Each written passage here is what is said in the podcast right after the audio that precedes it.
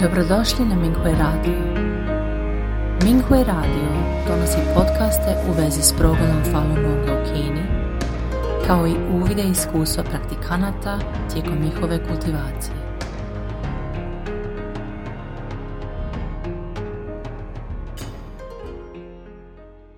Slijedi članak za dijeljenje iskustava kojeg je napisala Falun Dafa praktikantica iz Kine pod naslovom nekoliko zapažanja o našoj glavnoj svijesti u drugim dimenzijama. Ovdje su iznesene neke od situacija koje su doživjeli neki praktikanti, na način kako sam ih vidjela u drugim dimenzijama. Ovaj članak služi samo kao referenca. Prvo poglavlje. Živa bića žude da budu spašena. 2004. sam bila student. Jednog dana kada sam otišla u biblioteku učiti, sa sobom sam ponijela nešto materijala za objašnjavanje istine. U hodniku sam srela kolegicu. Iznenada je moje treće oko ugledalo kako je klekla predamnom moleći me da je spasim. Dala sam joj nešto materijala. Ne pogledavši me, sjela je i počela čitati. I dalje živopisno vidim koliko je bila zadubljena čitajući. 2005. u doba kada sam diplomirala, zamjenica ravnatelja civilnih poslova je bila zadužena za progon Falun Dafa u našem području. U to doba sam je dosta dobro poznavala. Međutim, naš odnos se pokvario zbog neslaganja. Da bih joj objasnila istinu, namjeravala sam joj napisati pismo koristeći svoje pravo ime. Rekla sam jednoj praktikantici za svoju namjeru. Ali praktikantica mi je rekla, u ovom času progon je i dalje žestok. Nisi dobra s njom, pa je bolje da joj ništa ne pišeš. Na kraju sam se složila s tim da joj ne pišem. Nakon toga sam usnula san u kojem ona kleči predamnom, plačući, jecajući, preklinjući me da je spasim. Probudila sam se bistrog uma. Odlučila sam napisati pismo njoj i njenim rođacima, ne obazirući se na savjete vezane za moju sigurnost. Kasnije sam čula da je zamjenica rekla, ne mogu vjerovati da je toliko brinula za mene. Također sam poslala telefonski broj njene porodice na Mingui sajt. Jednog dana smo naletjele jedna na drugu, a ona je rado razgovarala. Moja porodica je dobila puno telefonskih poziva iz inozemstva, rekla je. Dolazili su jedan za drugim. Sada kada znam više o progonu i Falun Dafa, više neću preuzimati Falun Dafa slučajeve.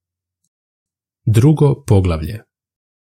Kolega se budi nakon nekoliko pokušaja. U proljeće 2005. sam radila u uredu sa nekim tko je bio doktor znanosti. U jednom trenutku sam mu objasnila istinu i posavjetovala ga da istupi iz komunističke partije Kine. Ništa nije rekao i s vremena na vrijeme je izgledao podrugljivo. Pošto mi se učinilo da moj trud nema rezultata, Više mu se nisam obraćala. Jednog dana dok sam prolazila pored njega, odjednom mi je rekao Molim te reci mi još koji put. U ovom životnom vijeku sam na sebe natovario previše stvari koje su blokirale moju unutrašnju prirodu. Ako pokušaš još koji put, možda ću se probuditi. Kada sam čula da njegova glavna svijest traži pomoć, ponovo sam popričala s njim. Podpredsjednik moje firme kasnije je pozvao moje kolege, uključujući i one kojima sam objasnila istinu, da istraže da li prakticiram Falun Dafa. On je bio jedini kolega koji me je potajice upozorio da se čuvam. Podpredsjednik će te uskoro potražiti, možda ćeš dobiti otkaz. Pričao je sa puno ljudi istražujući ovo pitanje. I zaista podpredsjednik jednog dana me je tražio. Mada nisam uspjela nagovoriti ovog kolegu da istupi iz KPK, osjećala sam da je razumio istinu. Ovo iskustvo mi je pokazalo da istinsko biće mnogih živih bića jedva čeka da bude spašeno. Oni možda neće shvatiti istinu kada je jednom ili dva put čuju, jer je njihovo istinsko biće sasvim prekriveno mnogim predođbama. Možda će biti potrebno da s njima pričamo više puta. Dok god su u našoj blizini, imaju šansu da budu spašeni. Ne treba odustajati od njih. Treće poglavlje Tijela praktikanata viđena iz druge dimenzije. Vidjela sam istinsko biće jednog bivšeg praktikanta koji je 2010. prestao prakticirati. On se izgubio u čitanju romana na internetu i igranjem igara. Znao je da je Dafa dobar, ali nije mogao nastaviti praksu. Unutar njegovog tijela se okretao crni mehanizam. Taj mehanizam je imao osovinu od ozdo prema gore, a na osovini su bili mnogi zupčanici. Oni su se okretali, pokrećući njegovo tijelo. Bio je sličan centralnom energetskom kanalu u tantrizmu, koji je učitelj opisao kada je u Joan Falunu govorio o nebeskom krugu. Taj mehanizam je povezivao i pogonio nekoliko konceptualnih kotača. Njegova glavna svijest je lebdjela iznad njegove glave, izgledajući jadno i bez nade. On nije mogao kontrolirati vlastito tijelo. Znao je da ima misiju za obaviti i nije želio odreći se prava da upravlja vlastitim tijelom. Taj čovjek se svih ovih godina prepuštao čitanju romana, ali u stvarnosti njegovo pravo biće se željelo kultivirati. Borio se u muci između ta dva izbora. Također sam vidjela praktikanta u drugoj dimenziji koji je imao jaku vezanost za požudu i on je imao mehanizam u svom tijelu. To je bio jedan crni štap, otprilike dužine podlaktice, koji je prolazio kroz njegov gornji dio tijela. Donji kraj štapa je bio šiljat i savijen na jednu stranu. Bio je povezan sa nekom mikroskopskom lokacijom. Ako bi se štap otvorio sloj po sloj, moglo bi se vidjeti da je sačinjen od slojeva na slojevima mehanizama starih sila. Ti slojevi mehanizama su bili crni i mogli su kontrolirati praktikanta. Bili su na mikroskopskem nivou i lako su mogli pokretati njegovo tijelo. Bili su sačinjeni od čestica požude. Jednom kada su postali setovi mehanizama, mogli su ojačati požudu više od stotinu puta. U stvarnosti sama vezanost nije bila toliko jaka. Stoga ako bi se mehanizmi uništili, bilo bi lako očistiti degenerirane stvari. Iza mehanizama stajali su nebrojeni demoni požude.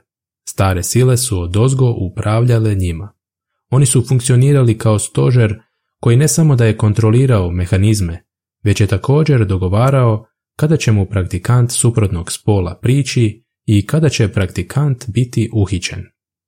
I zato kada je taj praktikant pokušao ukloniti požudu onako kako je uklanjao ostale vezanosti, bilo je teško riješiti to u korijenu. On je bio nesposoban to učiniti, nemoćan. Zapravo, slojevi na slojevima mehanizama nalazili su se tu, na nivou mikroskopskijem od samog tijela. Stare sile su uredile da te stvari budu skrivene u tijelu. Mada je praktikant želio da ukloni vezanost, on nije znao gdje se nalazi korijen problema. Za takvog praktikanta neophodno je da se stopi s fa. On mora inzistirati na poricanju aranžmana starih sila i poništavanju bilo kojeg dogovora sklopljenog s njima. Također je važno slati ispravne misli u dužem vremenskom periodu da bi se eliminirale stare sile i mehanizmi unutar tijela. Potrebno je relativno duže vrijeme da se do kraja odstrani degenerirani element požude, ali dok god ustrajavamo u svojim naporima, učimo fa, šaljemo ispravne misli i poričemo stare sile, svaka vezanost se može ukloniti. Ako je praktikantu koji nam je blizak potrebna naša pomoć, trebamo biti strpljivi, ohrabrujući ga u ovom dugotrajnom procesu. Praktikantu koji ima duboko ukorijenjenu vezanost je teško da prođe kroz ovaj proces. Svatko tko se još uvijek kultivira treba našu pomoć. Uz trud vezanost će s vremenom sigurno biti uklonjena. Ovaj članak govori o onome što sam vidjela svojim trećim okom u različitim prigodama. Mislim da mi je na taj način učitelj davao nagovještaje. Nadam se da će ovo nekima biti od pomoći. Dobrodošli na Minghui Radio. Minghui Radio donosi podcaste u vezi s progledom Falun Gonga u Kini, kao i uvide iskustva praktikanata tijekom njihove kultivacije.